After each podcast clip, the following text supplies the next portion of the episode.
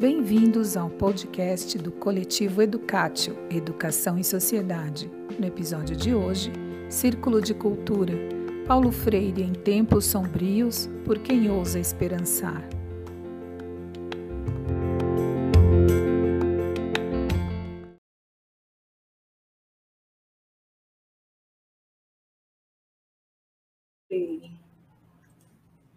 Em 19 de setembro de 1921, nasci em Recife Paulo Regis Neves, Neves Freire. E em 1943, Paulo iniciava o curso de Direito em Recife. E em 1944 se casava com a professora Elza Maia Costa Oliveira. E desse casamento tiveram os filhos Maria Madalena, Maria Cristina, Maria Fátima, Joaquim, Joaquim Costa Freire e Lutigardes. E também desse casamento nascia a aproximação e a preocupação de Paulo com as questões educacionais e a problemática político-pedagógica, como mencionado pela pesquisadora Nima Imaculada Espigolon, da Faculdade de Educação da Unicamp. Nesse ciclo de cultura, vamos trocar experiências e homenagear o patrono da educação brasileira.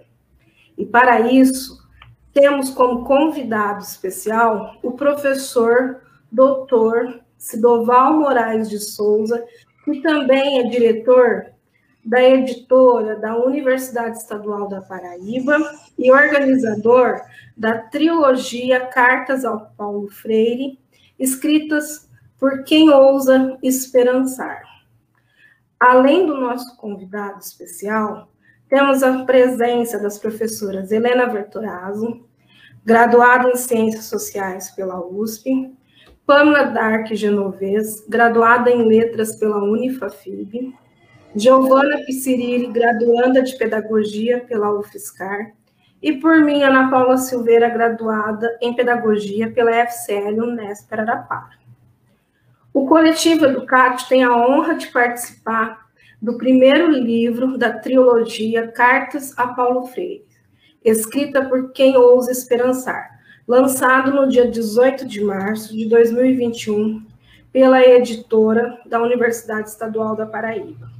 Nossa carta foi intitulada Os Homens se Libertam em Comunhão e foi escrita por Helena, Pamela, Giovana, Thelma e por mim. Não deixe de apreciar as cartas dessa obra. E vale ressaltar que o segundo volume já está disponível para download e vendas. Não percam tempo, baixem os dois volumes dessa linda trilogia de cartas em homenagem ao Paulo Freire. No final desse encontro, vamos sortear um exemplar do primeiro volume. E para você receber essa linda obra em sua casa, deixe nos comentários o seu nome completo e a cidade.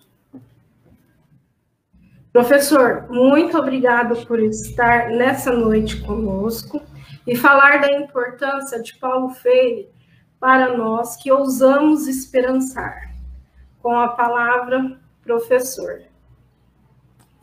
É, boa noite a todos, todas, todos. Saúde, muita paz, muita paz e saúde a todos, todas e todos.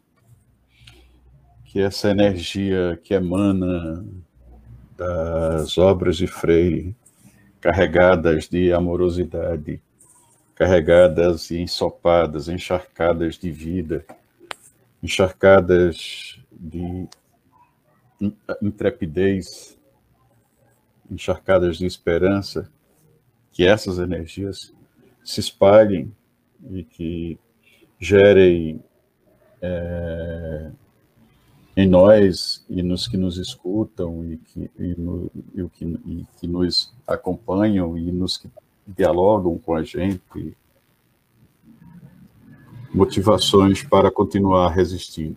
É com muita alegria que eu agradeço a vocês, Educate, pelo convite. É com muita, eu me sinto muito honrado de estar aqui com vocês para conversar um pouco sobre, é, na verdade, o projeto que nós desenvolvemos, a experiência que nós estamos vivendo ao escrever, produzir, divulgar, disseminar, compartilhar cartas escritas pelo Brasil, pela América Latina, pela África, para aquele que nos fez acreditar que um outro mundo é possível.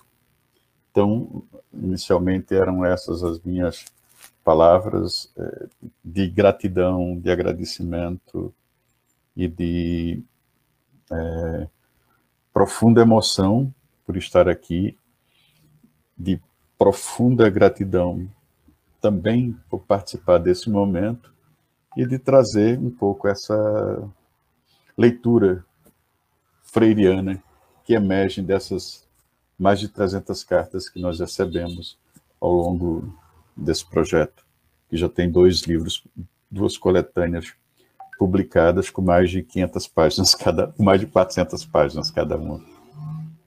É isso, saúde e paz. Eu, uma saudação. Não sei se eu já posso conversar sobre o projeto ou se a gente tem um momento para isso.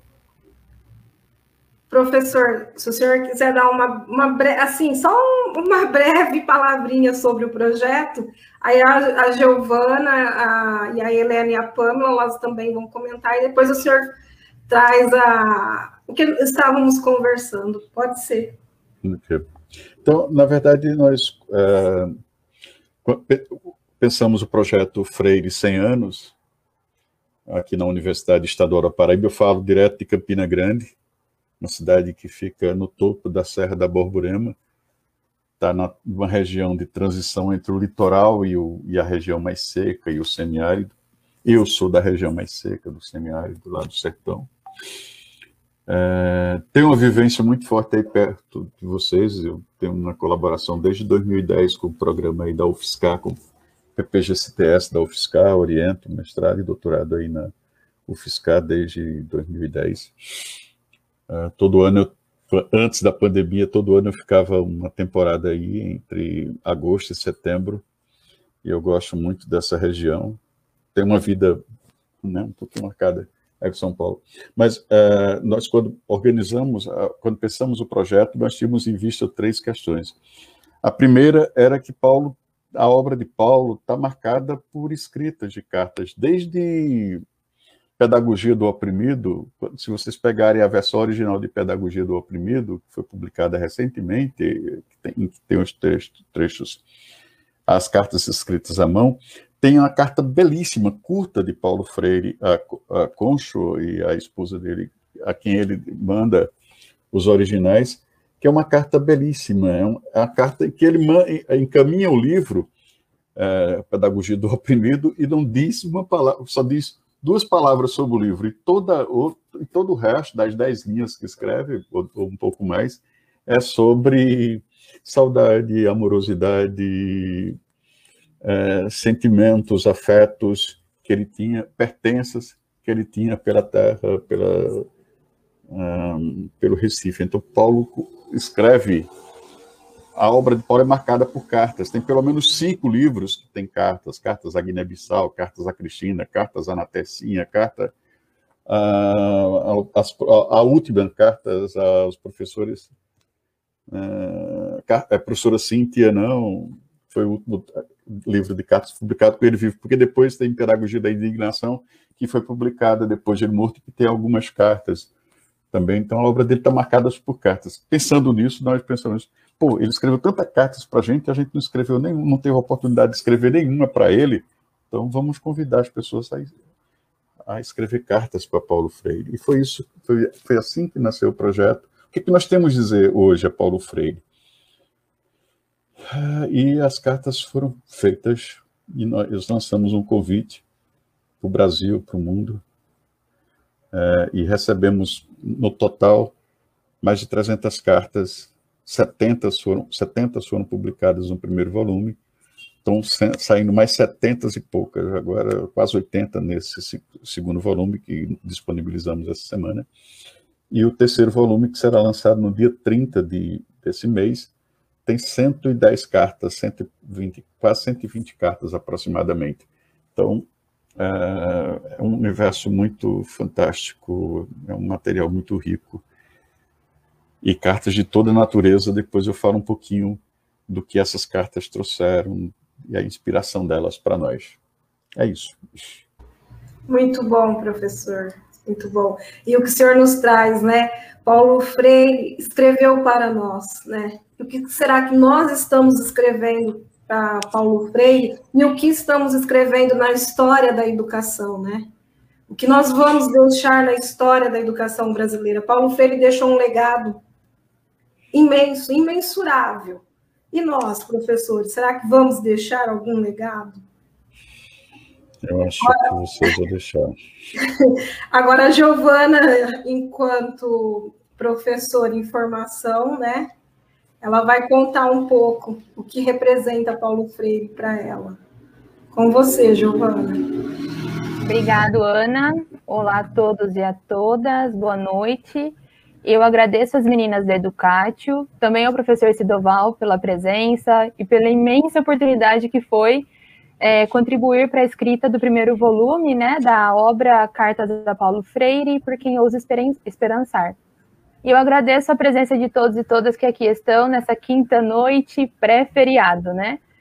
Bom, como a Ana já me apresentou, eu dispenso essa parte e vou para os finalmente. É, eu sou estudante do último ano em pedagogia pela UFSCar e há algum tempo eu venho me questionando sobre a importância de Paulo Freire para a educação. E não somente no que tange o aluno, né, mas também no papel do professor, que faz parte desse processo do ensino e aprendizagem. Bom, o professor ele mencionou sobre a pedagogia do oprimido e aqui eu vou falar sobre ela, né? Porque na obra o Freire ele nos diz que a formação permanente dos professores é um momento fundamental e que esse momento, esse momento ele parte de ações e de reflexões críticas sobre a prática. Então, quando pensamos criticamente a prática hoje ou a de ontem, é assim que a gente pode melhorar a nossa próxima prática. E eu vejo com os meus alunos. Eu sou professora, mesmo que eu esteja em formação ainda, eu já exerço né, a, a ação, né, a, a profissão. Então, eu sou professora de reforço escolar com estudantes da educação básica e eu faço PIBID na escola professor Andrelino Vieira, aqui em São Carlos. E eu vejo muito isso, né? Nós tentamos sempre nos renovar, trazer coisas novas, buscar práticas novas e conversar com outros profissionais que nos, nos ajudem a ter essa perspectiva de melhoramento das nossas ações em sala de aula.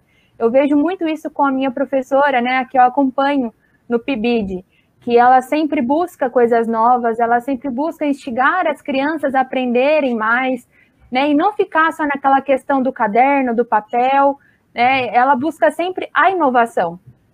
Então, o papel do professor no período da escolarização da criança, do jovem, também do adolescente, é estabelecer essas relações dialógicas de ensino e aprendizagem.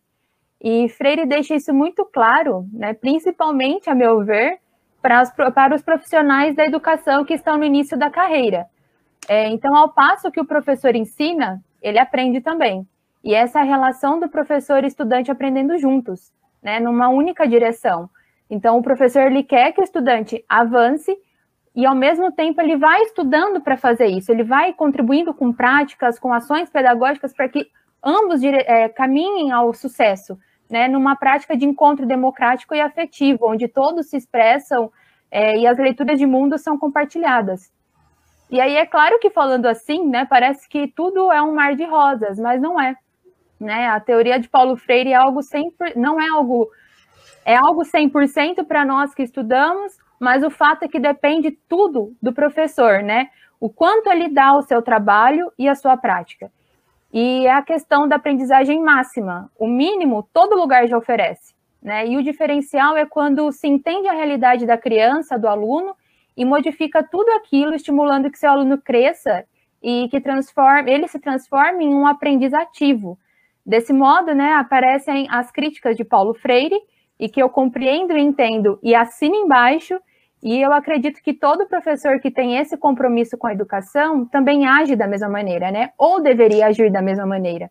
Então, são críticas sobre o professor ser o detentor de todo o conhecimento e o aluno apenas o depositório. Então, você vai lá com o seu aluno, você dá a sua aula, você fala, fala, fala, e não existe o um momento de troca, né? O momento dele refletir e ser crítico. É o que Paulo Freire chama, então, de educação bancária. E em determinados momentos, quando eu estou dando as minhas aulas, geralmente eu aviso as crianças e a seus pais, né? Ou mando mensagem, áudio, ligo, enfim, faço qualquer coisa, porque tem dias que durante as aulas eu prefiro que elas sejam mais dialogadas, mais direcionadas ao pensamento crítico, e tenho essa atitude de falar com os pais e dizer: olha, é, pode no caderno dele, né, dele, dela, não vai ter nada escrito hoje, porque a gente conversou sobre tal assunto, sobre tal coisa. Pode perguntar para ele ou para ela que ele vai entender, ele vai saber te responder, né? O que foi o conteúdo? Porque nas escolas eu vejo que é muito livro, né? É muito caderno, é o ensino tradicional mesmo. E em vários momentos é muito necessário, né? Eu entendo isso, que é necessário, é necessário a prática da escrita, a prática, talvez, enfim, de copiar o que está na lousa para movimentar a mente, né? mas eu sei que é aí que começa a evasão. Se você não se modifica, né, enquanto profissional, se você não busca a evolução, seu aluno ele se sente totalmente desmotivado. Então é aí que entra a questão da prática inovadora. E eu entendo isso, né, enquanto ainda iniciante é, nesse, nessa trajetória toda, enfim.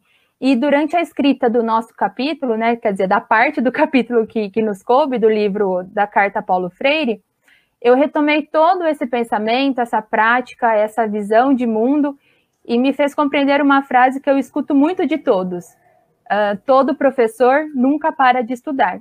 E é por isso que o professor está sempre em evolução. Né? Eu acredito que é uma das profissões que estão, está sempre em evolução, assim como as outras, né? o médico, o engenheiro, mas também o professor ele tem essa questão importante porque ele precisa estar estudando ele não pode ser aquela pessoa estática, né? Ficar ali naquele momento, viver o que acontecia nos anos 90, né? Ele tem que modificar, porque as práticas são inovadoras e os nossos alunos eles chegam com coisas inovadoras para a gente que a gente tem que saber.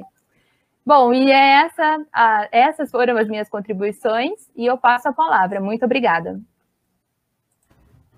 Nós que agradecemos a parceria, Giovana, e é isso. A gente tem que inovar e essa inovação ela tem que respeitar os conhecimentos prévios.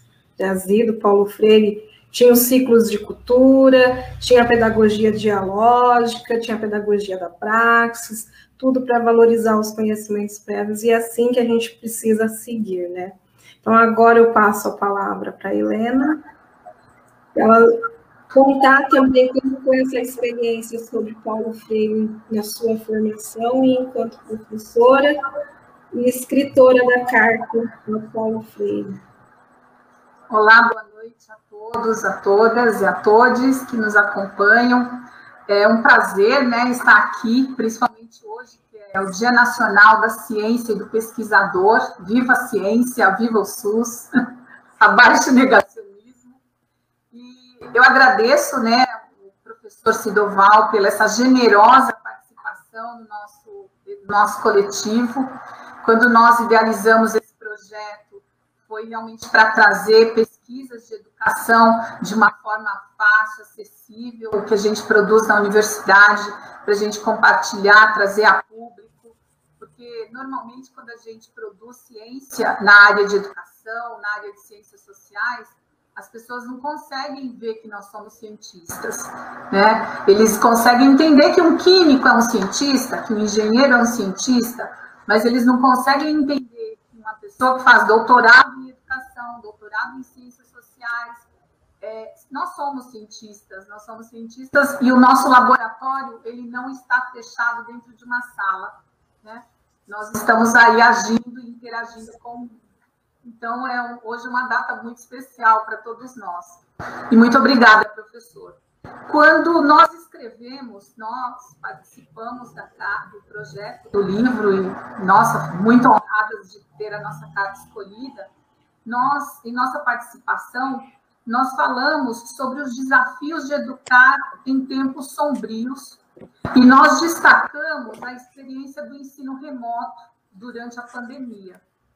É, hoje eu trago um outro elemento desse tempo sombrio e que tem preocupado a todos nós, que é esse processo de militarização da escola, principalmente a partir de janeiro de 2019, com a assinatura do decreto 9465, que reestrutura o MEC e que cria a Subsecretaria de Fomento às Escolas Cívico-Militares de acordo com o MEC, essa secretaria, que é vinculada à Secretaria de Educação Básica, ela tem a função de estabelecer os modelos de gestão escolar nos mesmos padrões aplicados nos colégios e escolas militares.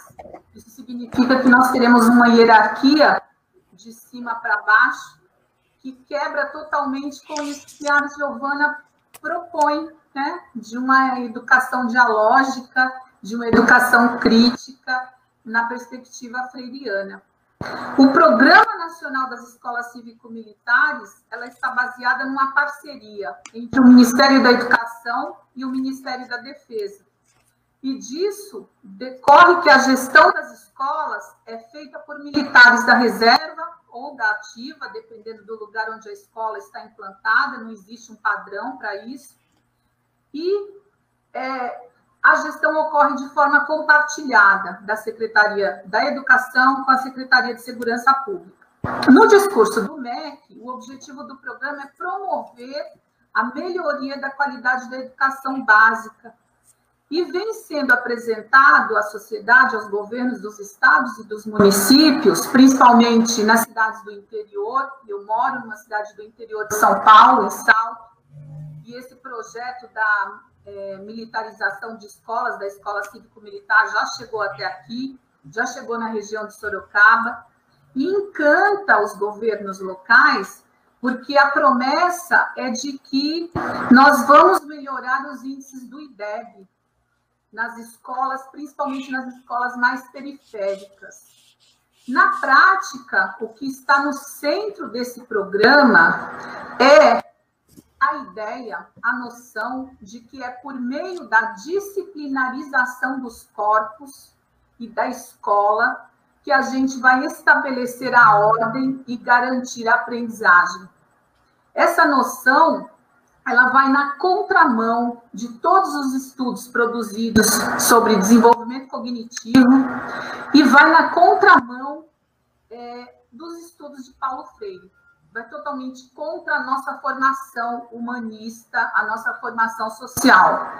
Porque está comprovado cientificamente, nós somos cientistas da educação, que por meio de regras descontextualizadas e exteriores ao ambiente escolar, regras das quais as crianças e os adolescentes não fazem parte, nós quebramos, nós impedimos que o desenvolvimento cognitivo e social dessas crianças se efetivem de fato. Então, o que, a obra de Paulo Freire nos ensina? Ela nos ensina que é por meio do diálogo e da comunhão, como nós pontuamos na carta, que se dá a passagem da heteronomia para a autonomia. Isso significa que é somente em uma escola democrática, onde as relações se dão de maneira horizontal, que se pode desenvolver a emancipação das crianças, dos jovens, para que se tornem cidadãos conscientes, homens e mulheres com capacidade crítica e transformadora.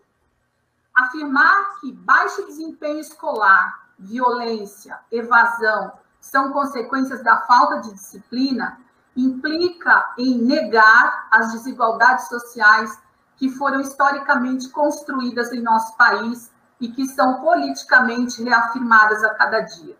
Desemprego dos pais, falta de moradia, falta de alimentação adequada, são alguns dos fatores que afetam o processo de ensino-aprendizagem e que se manifestam de diferentes formas dentro das escolas brasileiras. Como nos ensina Paulo Freire no seu livro Pedagogia da Autonomia, precisamos de escolas democráticas para que professoras, professores, famílias e estudantes tenham seus espaços de fala respeitados, com direito à livre expressão para debater ideias, discordar e concordar, na construção de espaços de dignidade e de poder. Somente políticas públicas comprometidas com a diminuição das desigualdades sociais, como propunha Paulo Freire quando ele esteve como gestor público, nós vamos conseguir diminuir essas desigualdades sociais e fortalecer a escola pública de qualidade, promovendo o desenvolvimento do ensino de um ensino-aprendizagem realmente democrático e para todos. Então, eu acho que esse é um grande legado de Paulo Freire que a gente tem que lutar para que ele permaneça vivo na escola pública, né? É, e para que a gente traga mais isso para dentro da escola. Eu, eu fico muito, eu aposto muito nessa juventude, nesse frescor da Giovana. Essa é uma grande esperança. É isso. Muito obrigada, Helena, pelas contribuições e palavras. E vamos combater essa docilização e esse negacionismo com os ensinamentos de Paulo Freire, que muito contribui, né? Pamela, passo a palavra para você. Boa noite, boa noite a todos. É, quero agradecer ao coletivo Educatio e ao professor Sidoval e também ressaltar que só de ouvir a voz do professor assim já traz uma paz muito grande, tá? Então assim, é uma felicidade estar aqui com vocês hoje. É, além de professora na rede municipal de ensino aqui do interior de São Paulo, eu sou da cidade de Colina e trabalho aqui na região também. É, eu atuo como psicóloga. E quando a Ana Paula me fez o convite para participar desse projeto, eu ousei esperançar, acreditar que na na capacidade de falar dessa pessoa que é o Paulo Freire, tão maravilhosa, e que eu tive a oportunidade de mergulhar ainda mais no universo dos conhecimentos dele, porque apesar de dele ser aqui do nosso país, trazer essa pedagogia tão importante para a nossa prática, pouco é falado sobre ele no nosso dia a dia. Então, assim, foi uma oportunidade de mergulhar nesse universo. Assim, é, eu tive que refletir sobre a, o impacto desse diálogo na prática ali com os alunos.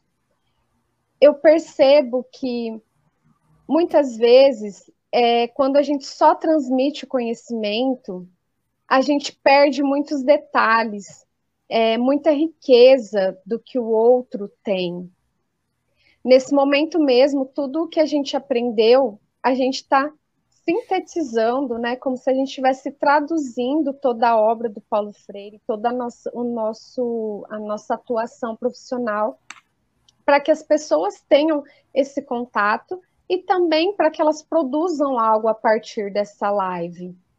Né? Plantar esperanças, é, incitar as pessoas a esperançar, a acreditar numa educação é, da libertação mesmo, onde não é preciso é, prender os corpos, né, disciplinar esses corpos, mas dar autonomia para eles.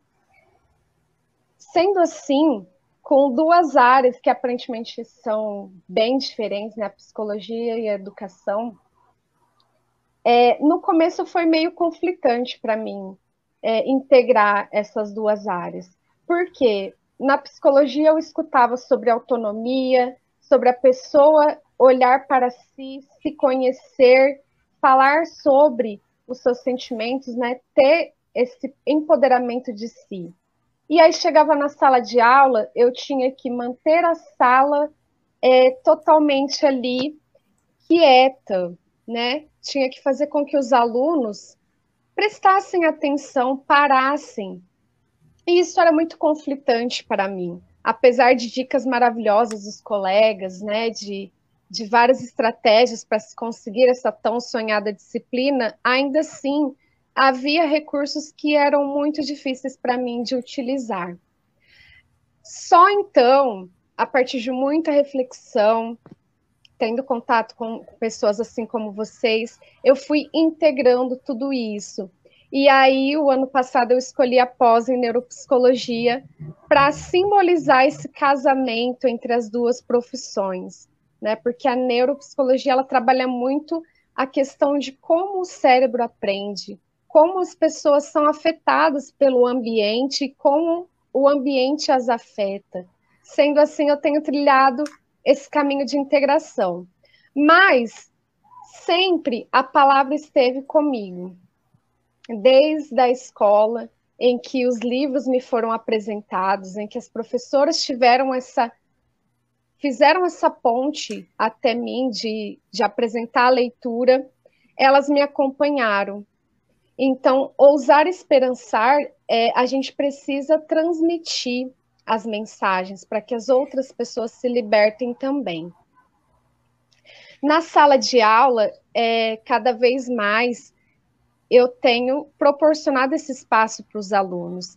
Com a pandemia, o ensino à distância, a fragmentação das turmas, eu não sei como tem, tem sido nas outras cidades, mas aqui na região a gente tem faz, é, feito rodízios de alunos. Isso acaba fragmentando muito as relações, os conteúdos. Então eu aproveito para provocar, para provocá-los, né? Sempre jogando algumas situações do cotidiano, coisas do dia a dia dele mesmo. No começo do ano nós tivemos o programa Big Brother, que é, pode para alguns, né, apesar de muita gente não gostar, mas traz ali um retrato social com várias pessoas que representam e fomentam discussões muito importantes.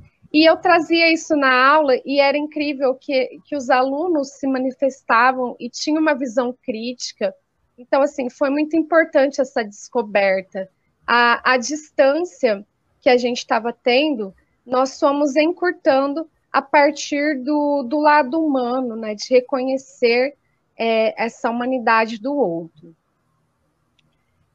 Sendo assim, é, eu fiz a, essa pequena ousadia de dialogar o discurso do Paulo Freire com Freud, que também é um dos meus mestres aí dentro da psicologia. E a psicanálise ela trabalha muito com a palavra. Então, no consultório, na clínica, a gente tem a fala como recurso terapêutico. É através da verbalização do que se sente, das vivências, que o paciente ele vai tendo consciência e vai aprendendo a lidar com aquilo, ressignificando. E na sala de aula é o através do contato do aluno com o conteúdo. Às vezes tem alguns alunos que até falam ali meio que provocando, querendo distrair a aula, e eu pego aquela fala e trago ali, acabo fisgando esse aluno, né? Então ele faz uma brincadeira, mas eu valido o que ele está falando, né? Ou eu contraponho, ou então acabo reconhecendo que ele está certo, e ele se surpreende falando, nossa, mas o que eu falei tem valor, e isso é muito rico. Sendo assim, é, eu separei aqui um, um trecho né, do Paulo Freire que ele fala: não é no silêncio que os homens se fazem, mas na palavra, no trabalho, na ação, reflexão. É muito lindo pensar que na Bíblia começa lá o Gênesis com é, no início, né? É, tudo era verbo. Para mim isso é fantástico essa parte que fala que era o verbo. É, e realmente, quando a gente não se, não se comunica, quando a gente não fala, não há transformação. É, e Freud, através de um trecho que eu tirei do artigo do professor Daniel Cooperman, ele vai falar assim, que a força da descoberta, né, no caso da psicanálise, da descoberta terapêutica de Freud, está na eficácia curativa da palavra, carregada de afeto, sobretudo da palavra encarnada, na fala de alguém que sofre e que encontra o privilégio de, de destinar o seu sofrimento ao outro, que o escuta. Né? E mesmo na clínica, o psicólogo não é o detentor da sabedoria, ele é o detentor, na verdade, daquele espaço de acolhimento e o paciente que vai dar essa troca, né, um crescimento. É, esse artigo do professor Daniel, ele escreveu justamente quando ele não pôde falar com as próprias palavras sobre a psicanálise, ele ia dar uma aula inaugural aí, e ele teve que fazer uma cirurgia na garganta e ele ficou refletindo como que ele faria isso, como ele ia apresentar, é, dar esse primeiro contato para os alunos desse universo. E foi onde ele escreveu esse artigo e mesmo não tendo ali a presença dos alunos para ver a reação, ele conseguiu tocá-los, mostrando a importância da comunicação. Para finalizar, eu quero ler para vocês o, o poema que eu, de alguma forma, inseri lá na carta, né? As meninas fizeram uma, uma paráfrase, é, reescreveram, introduzindo ali na carta, e eu trouxe ele na forma original do poema, é, sobre esse movimento em que eu fiz para unir o pensamento do Paulo Freire e as palavras principalmente a poesia. É, não existe a poesia sem o olhar, do olhar na fala e nas mãos a voar, passando pela mente conteúdos já vividos. Poetar é um ato de bagunçar o apropriar. Apropriar é entender as palavras, os mundos, e depois desexplicar, ampliar. Os sentidos mudam de sentido, e no fim fazem até mais sentido. Do mesmo modo, não existe ensinar sem o trocar. É preciso pegar as ideias, se aprofundar, complexar, para depois simplificar, desmontar todos os achados, para assim decodificar, recodificar e conectar as pessoas. É, então, eu finalizo a minha fala com esse poema e que a poesia também é, traga essa leveza para o nosso ensino, porque eu falo para os alunos, a gente é, sempre fala assim, na língua portuguesa não se fala mais o que é errado, o que é certo, é o que é adequado ou não. E vocês precisam se apropriar das palavras para usá-las a seu favor. E a poesia é um retrato muito é, claro disso. Então, assim, é, qual é a diferença de um poema com uma pessoa que escreve, às vezes, ele sem saber muito as regras, né, gramaticais, a ortografia? É porque o poeta, ele brinca, ele pega a ideia e bagunça, né? Ele se apropria para bagunçar e transformar a realidade. Obrigada, então, pessoal, por, pela oportunidade, pelo espaço, e vamos continuar ousando esperançar. Muito obrigada, Pamela, pelas lindas palavras e versos. E é isso, e o Paulo Freire me atravessa da seguinte forma: a leitura do mundo precede a leitura, a leitura da palavra. E isso me atravessou na, na, na graduação. Foi o primeiro livro, o ato, a importância do ato de ler que eu li. E, e a partir de então foi é, apaixonante ler as obras de Paulo Freire. E eu sou totalmente suspeita para falar. E nós temos que dialogar, nós temos que ousar falar para poder libertar. E a nossa fala não pensa, não pensem só que é uma fala verbal. Existe uma diversidade de expressões para falar de Paulo Freire.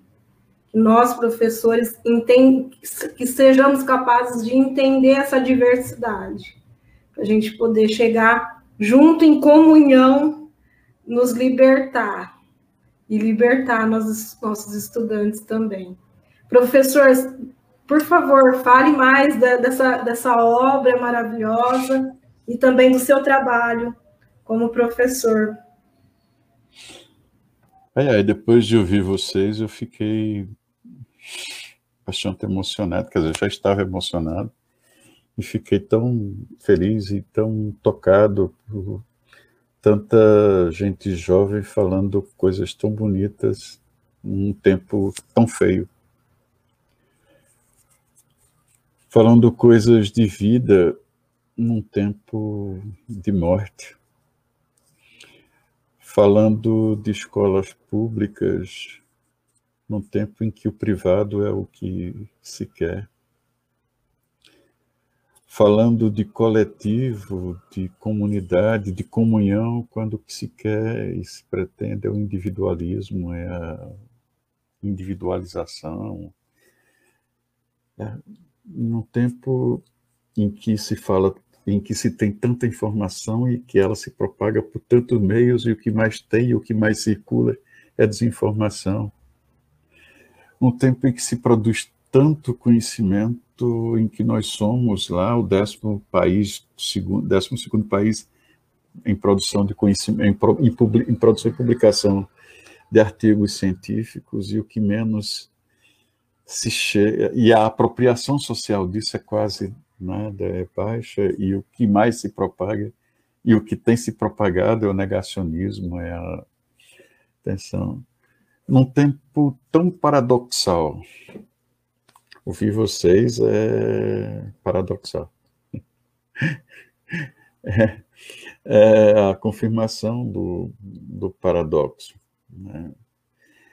E, foi, e eu tenho experimentado ao longo dessa pandemia é, pelo menos cinco situações assim que têm tocado muito fortemente.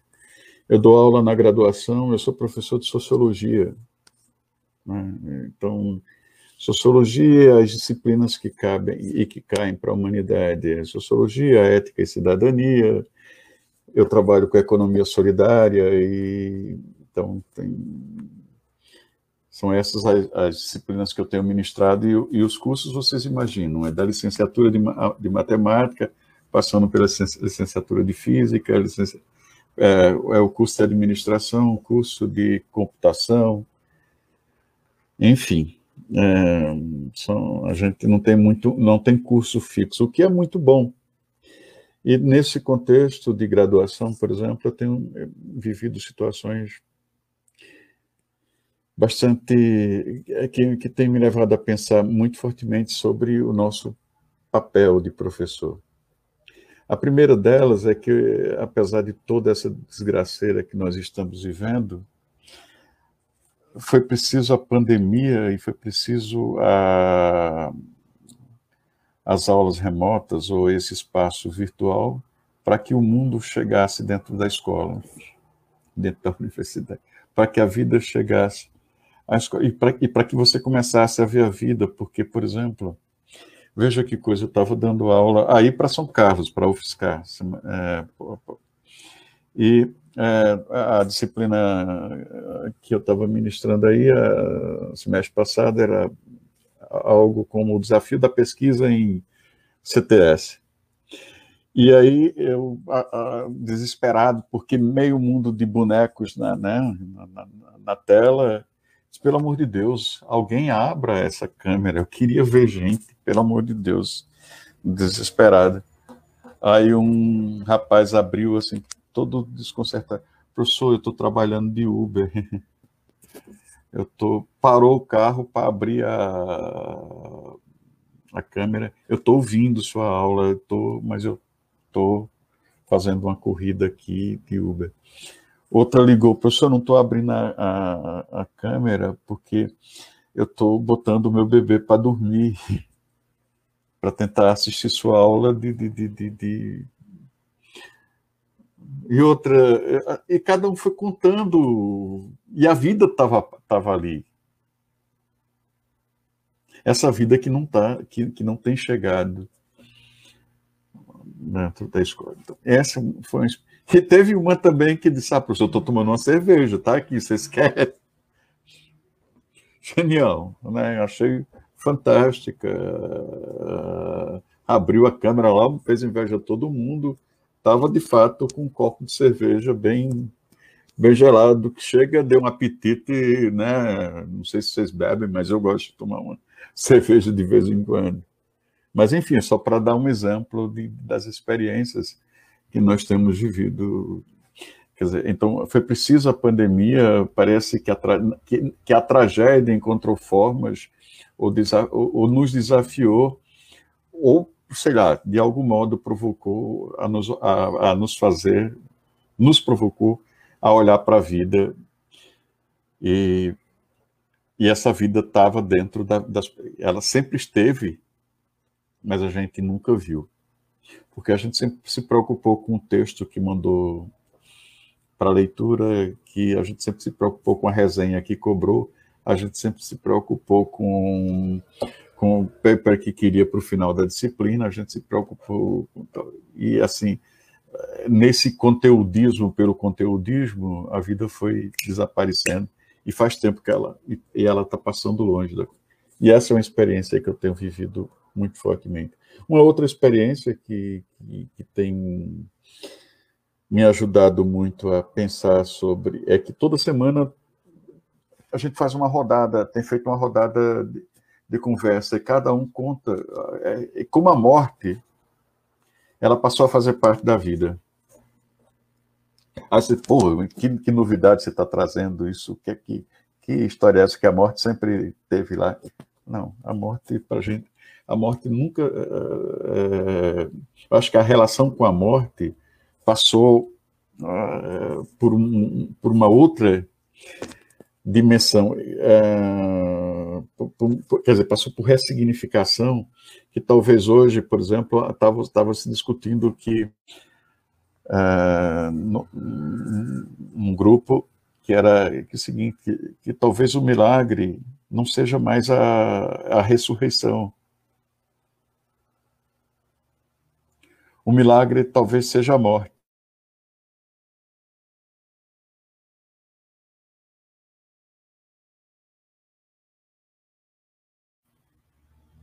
Deu um, um, um tilt aqui. Então, o milagre talvez não seja, como eu disse, o milagre está passando pela morte. Porque é pela morte que a gente está tendo consciência da vida.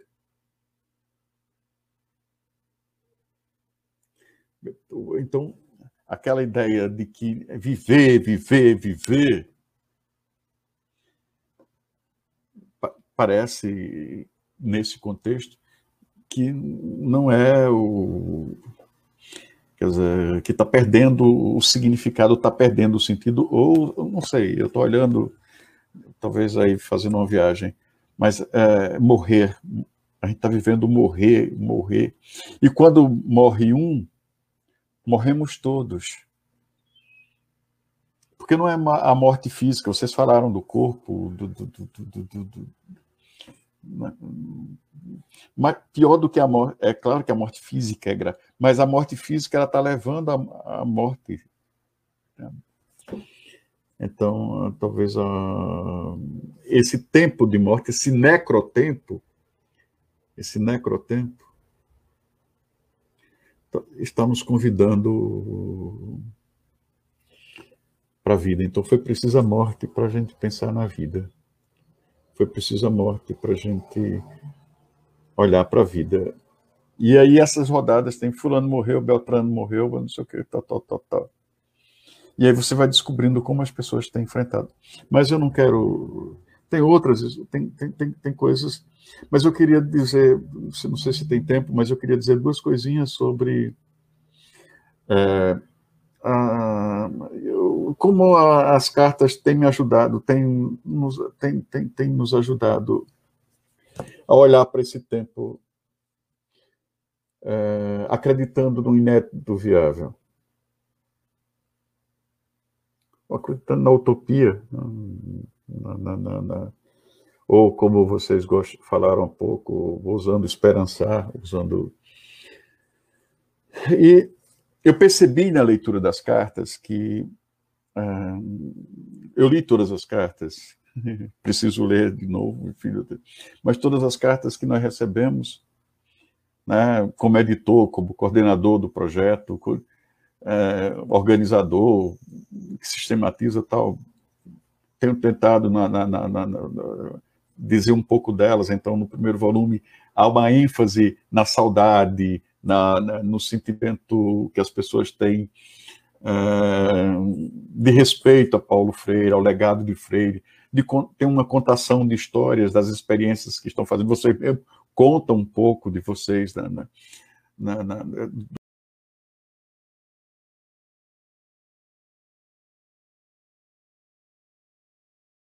grupo na, na, na carta tem, eu acho que a palavra para ler a primeira carta, para ler o primeiro livro é, digamos, boniteza. pela, pela, pela, pela coisa, pelo que veio, por, pela disposição de todos escreverem, pela, pela, pela, por todos os aspectos. Boniteza não naquele sentido bem freiriano mesmo, que a gente conhece, que, que nasce da força coletiva do querer bem, da força coletiva de querer o melhor, da força coletiva de querer ser, ser mais, querer o ser, ser mais né, que Paulo Freire falava desse salto para o ser, mas né, que é uma, uma, perspectiva.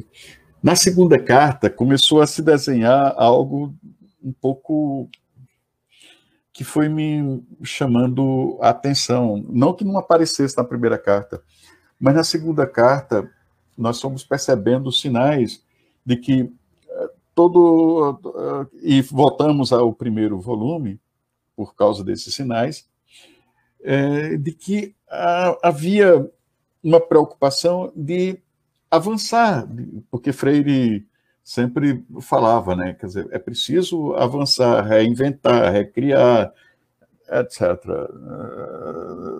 É, tem, tem, um, tem um momento de reproduzir, mas tem um momento, mas a reprodução precisa levar a ressignificação para avançar, para fazer, pra, e eu senti essa vontade, essa né, proposta, essa decisão ou essa, é, digamos, iniciativa de, de fazer, de recriar e de propor e tal. E eu senti na segunda para a terceira carta que nós estamos diante, que tem, e estamos diante, de uma pedagogia nascente, ou de pelo menos um movimento pedagógico, se não de uma pedagogia, mas de um movimento pedagógico, ou de um movimento que está uh, estruturando, construindo, tecendo, costurando, se encharcando de uma pedagogia que eu estou dando o nome para ela de pedagogia da intrepidez. Pedagogia da intrepidez. Por quê?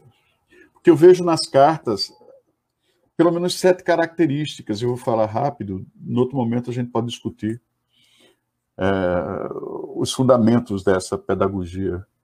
Né? Eu vejo é, da, nascer das cartas, uma das características da intrepidez é o arrojo, a bravura, a coragem, a audácia, a, capac, a, a capacidade de tomar decisão, a vontade de tomar decisão, o denodo, né, o denodo ético, a nutrição ética, é, que marca né, o trabalho das pessoas, professores e professoras, educadores e educadoras, é, militantes e militantes que escreveram, que, que, que se debruçaram. Então, eu noto nas cartas essa característica muito forte quando se trata, sobretudo, da questão da educação. Outra característica que se observa na, nas cartas e dessa pedagogia que nasce da intrepidez é que há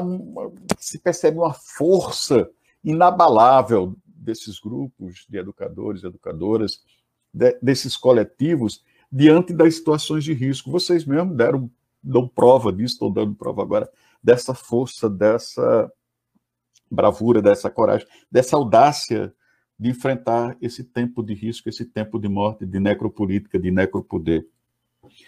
Né?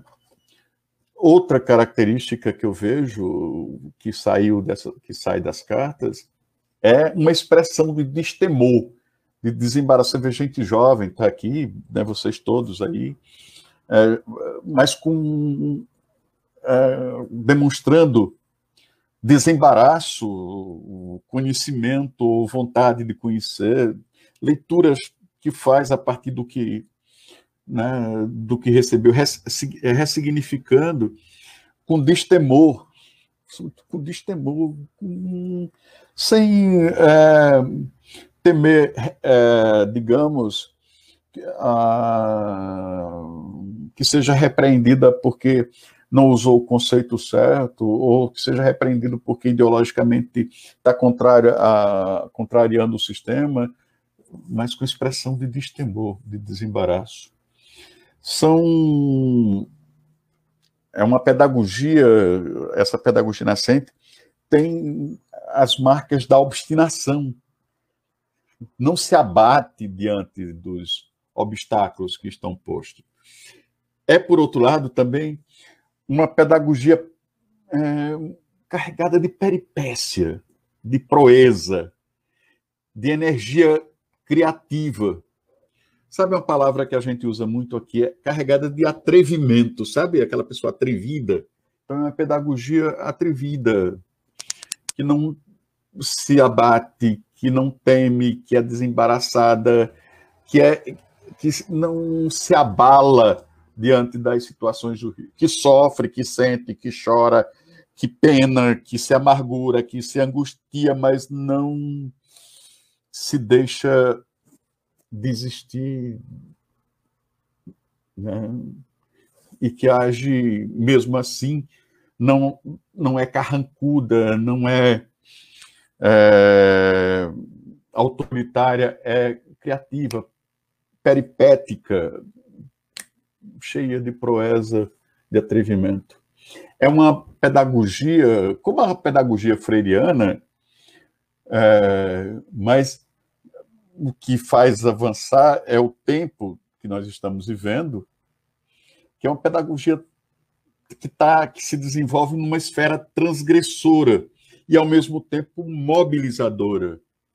Né? Transgressora porque transgride contra o status, trans, o status quo, o status quo da ciência, o status quo do fazer científico, o status quo do, do, do, modelo, do modo de, do modelo de produção, o status quo é, das, das, formas de, de, de, de, dominação, o status quo né, da, da, da, da fragilidade do nosso sistema democrático e, é e tem uma força mobilizadora é, definida por uma outra, quer dizer, que, que, que juntada às outras produzem, produz estratégias de resistência.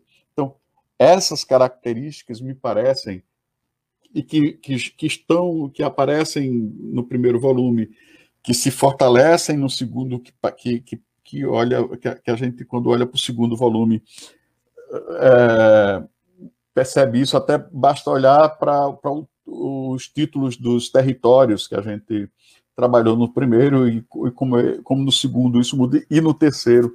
Então, eu acho que nós estamos diante de uma nova pedagogia e vocês têm que escrever isso, né? que é a pedagogia da intrepidez. É, pedagogia da intrepidez. Eu acho que é, é essa a contribuição da leitura que eu faço das cartas, essa contribuição que eu trago com a inspiração de Freire, é essa contribuição que eu trago para essa noite com vocês. Professor, muito obrigado pelas belas palavras. Estamos com bastante comentários aqui, as pessoas agradecendo a oportunidade de nos ouvir, as pessoas falando sobre a necessidade de inovação, né? a necessidade de ser mais humano dentro da escola e a necessidade de termos novas pedagogias, mas sempre a partir de Paulo Freire, né? Que ele sempre seja o nosso o grande orientador. Sim, claro. A intrepidez é inspirada é, na verdade, ela não nega absolutamente, ao contrário, uhum. ela se forja, se, atua, se forja e, e emerge das pedagogias freirianas. O que talvez seja novo nela é que é o tempo nosso, o tempo que nós estamos vivendo, que, que talvez leve a essas características, leve à presentificação dessas características que eu coloquei como, como, como mais forte. Paulo Freire viveu tempos, obviamente, mais turbulentos do que os nossos no exílio, sim, né? Sim, tá, viveu, sim. mas também viveu o processo de democratização, né? Quer dizer, chegou e tal, e, em que, mas não viveu é, essa agonia que, de morte que nós estamos vivendo, né? essa condenação perempória sem sem apelação, né? que, nós, que nós todos os dias estamos. Então, acho que a intrepidez eh, diz para Paulo: você tem a indignação, você trouxe a indignação, trouxe também a esperança, você trouxe a autonomia, trouxe, etc.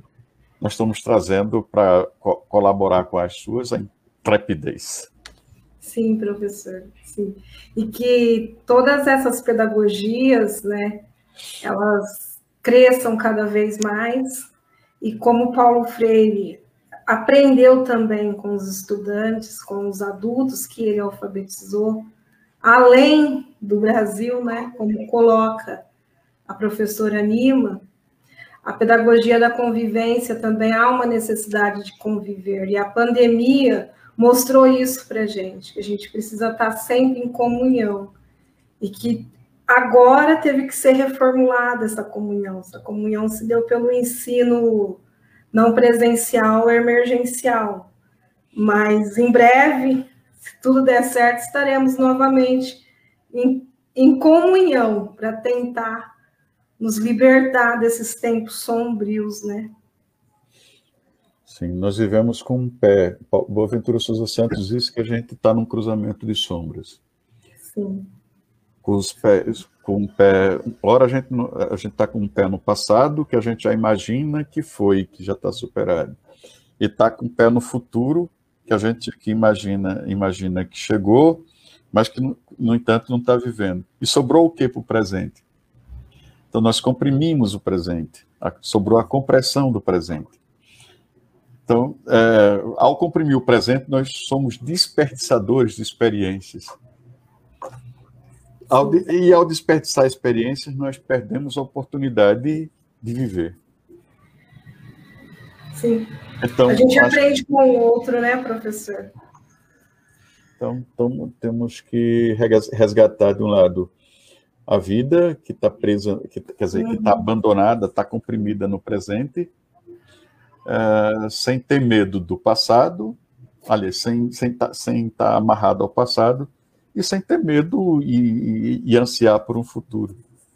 Né? Que amanhã será sempre hoje. Sim, sim. sim. Meninas, vocês querem fazer mais alguma colocação? Helena, Pamela, Giovana. Eu, eu só quero agradecer eh, mais uma vez ao professor por essa pedagogia da intrepidez e, e por se, me sentir assim que, que faz parte dela, né? Que fazemos parte dela. E como os coletivos, né, eu, eu percebo que esse momento de, de escuridão que a gente vive, de, de sombras, de trevas, fez com que é, a gente se organizasse de alguma forma. Né? Foi um momento em que muitos coletivos surgiram, é como se a gente estivesse assim desesperadamente buscando é, se unir e, e, manter a esperança viva de que isso vai passar. Isso vai passar e de que a gente vai preservar aquilo que a gente tem de melhor, que é aquele ninguém larga a mão de ninguém, sabe? Desde 2018, no finalzinho de 2018, eu tenho essa frase muito forte em mim, e ela está muito presente em todas as minhas ações. Assim, ninguém larga a mão de ninguém. Então, a gente foi se organizando nos coletivos virtuais. É, às vezes, a gente se encontra, todo mundo de máscara, né?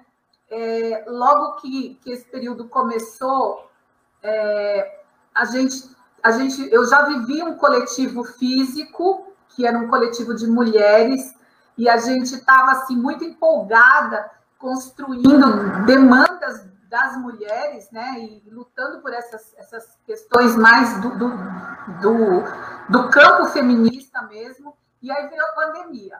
Aí todo mundo foi para foi para as redes, mas a gente continuou unida, né? E na educação a mesma coisa. A gente veio para as redes sociais. E eu, e eu vejo os meus alunos falando assim: professora, a gente não aguenta mais isso daqui.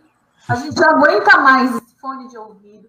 A gente não aguenta mais essa tela de computador. A gente quer olho no olho, né? Então, uma coisa que eu fico bastante feliz de perceber é que, assim, é, esse ensino híbrido que estão dizendo que veio para ficar, essa educação à distância que estão dizendo que veio para ficar, não é bem assim. Né? As pessoas querem, elas querem o, o contato, elas precisam. Eu, eu preciso do olho no olho, eu preciso sentir a energia das pessoas. Né? E os alunos brigam por isso. E essa pedagogia da intrepidez faz com que isso fique mais forte ainda, né? Então acho que é um momento muito muito interessante, né? É um momento de é revolucionário, eu diria, um momento revolucionário. e essas são as revoluções mais duradouras, né, professor? Aquelas que vão acontecendo sem muito alarde, elas vêm e ficam, né? É. Eu acho que nós estamos vivendo um momento de crise paradigmática no, na, na, na, se a gente olhou um pouco para Thomas Kuhn, estou é, exagerando um pouco, mas a estrutura das revoluções científicas, mas esse momento me parece aquele crise, aquele momento da crise paradigmática, aquele momento em que as coisas estão meio que desorganizando-se e estão forçando é, o enfrentamento do status quo e está se desenhando é, insurgentemente uma, uma reação. E acho que a pedagogia da intrepidez pode não ser a, a nova síntese, mas é com certeza a contradição, aquela que vai fazer dar a virada. Pode não ser a nova síntese. Acho que tem muita coisa para rolar, mas é a, ela está contribuindo muito fortemente para aprofundar a contradição, para aprofundar a crise. Eu acho. Enfim. Sim, professor. Infelizmente está acontecendo isso mesmo. Mas a gente ousa esperançar, né? no bom freiriano, a gente ousa, embora estamos nesses tempos trevosos e sombrios, o esperançar faz parte do nosso, do nosso projeto formador, enquanto professores, consciente da missão que a gente tem, que é uma missão. Com certeza. Meninas, Querem comentar mais alguma coisa? Pamela, Giovana? Eu acho que eu quero só agradecer ao professor Sidoval pela oportunidade de, enquanto estudante de pedagogia, poder escrever, né, junto com as meninas, que para mim tem sido um aprendizado incrível. Elas são fantásticas, Helena, Ana Paula, Pamela, e cada dia a gente vem aprendendo mais. São trocas de informações mesmo, Aqui ninguém não é aquela coisa hierarquizada, as meninas, elas, é o que a Helena disse, né? Ninguém solta a mão de ninguém. E foi muito importante para mim, né, poder fazer, é, poder participar da, da escrita do, da obra, né? É claro que eu, eu espero que venham outras e que surjam outras oportunidades. E, professor, mais uma vez, obrigada pelo seu tempo, por estar aqui conosco. E, e é isso. Eu desejo saúde a todos e todas e eu passo a palavra. Obrigada, viu? Muito obrigada mesmo. Pamela? Bom, eu quero só reforçar né, os agradecimentos diante de tantas palavras aí bonitas que foram ditas e, e complementar que foi um momento muito edificante, né? Tanto a construção da carta, quanto é esse momento presente. Então, eu quero agradecer muito a vocês por essa oportunidade e ao professor por compartilhar toda a sua experiência, toda a sua visão. E, e que todos tenham saúde e vacina também. Importante. Obrigado. Quero agradecer a todas e a todos, a todos também. E agora, antes da gente encerrar a live, vamos sortear o livro. o nosso está em mãos, mas vamos sortear um para quem está nos acompanhando. Giovana. Vamos aguardar para ver quem vai receber o, o primeiro volume. Gostaríamos de sortear todos os volumes, mas hoje, nesse, nesse dia, vamos sortear só a, um, o primeiro. Ana, já estou com o resultado aqui, posso falar? Pode, por favor. Christian Fregolente de Barra Bonita. Ele foi o nosso ganhador. Parabéns, Christian. Vamos entrar em contato com você. Sim, e lembrando que o vídeo, né? Nós fizemos vídeo, gravamos a tela é, para comprovar que houve o sorteio e ele ficará disponível nas nossas redes sociais, nos stories. Ótimo, ótimo. Então eu, eu, só, eu só quero. Professor, quer falar alguma coisa? Só dizer que foi uma alegria e uma emoção muito grande, um sentimento de afeto né, bastante profundo por, por vocês, por esse momento, por ter proporcionado esse momento, e que é, tem uma coisa das cartas que eu não falei, que eu esqueci de falar, é que as cartas, elas, elas são transgressoras. Por que, que as cartas são transgressoras? As cartas, elas não, elas não são artigo científico, as cartas não são um capítulo de livro, embora esteja num livro, não são necessariamente um capítulo de livro.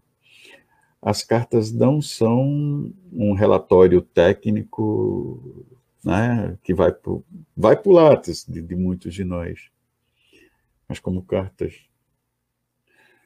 E e vão transgredir, uh, elas transgridem a lógica da, da ciência e a lógica do produtivismo em ciência. E as cartas, mas o produtivismo em ciência é excludente. Tem estratificação para classificar livro, para classificar periódico, para as cartas não classificam, não se classificam as cartas estão impregnadas de uma, de uma coisa que não tem, é, que são, como diz, é, incomensuráveis, que é amorosidade. Como é que se mede a amorosidade? Como é que se mensura afeto? Como é que se mensura bem-querer?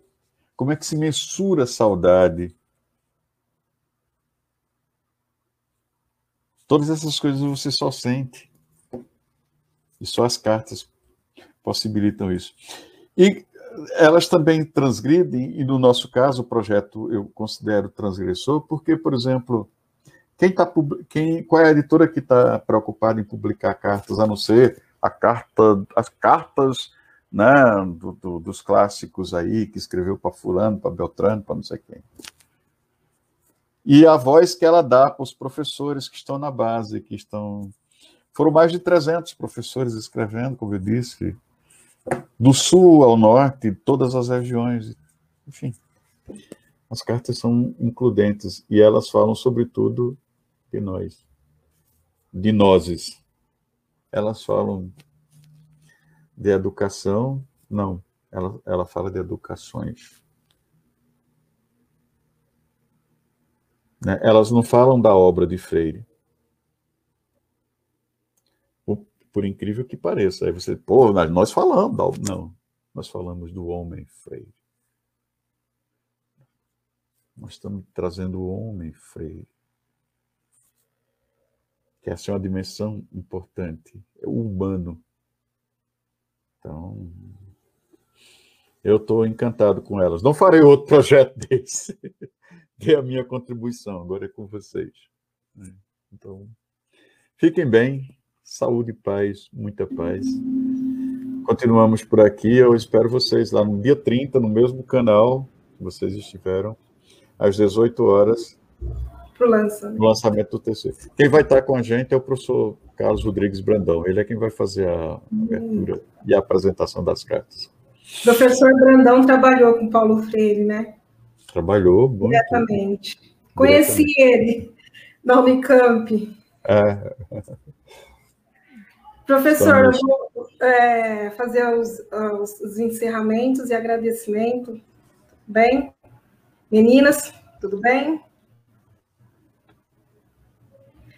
Então, eu quero agradecer minhas colegas do Educatio, a Thelma, que não pôde estar aqui, a Pamela, a Helena, a Giovana, todas que já participaram conosco em, outras, em outros momentos, a Márcia, a Cláudia, a Cláudia da Áustria, a Daiane, todos, todos, eu não vou mencionar, vou, vou me reter a, a não mencionar todas, né? Porque senão posso, às vezes, causar o esquecimento, eu posso causar assim um certo desconforto, porque a memória já não está mais aquela coisa. Mas eu quero agradecer todas as meninas do Educate que já participaram com a gente e que não puderam estar na sala, né, nesse ciclo de cultura de hoje.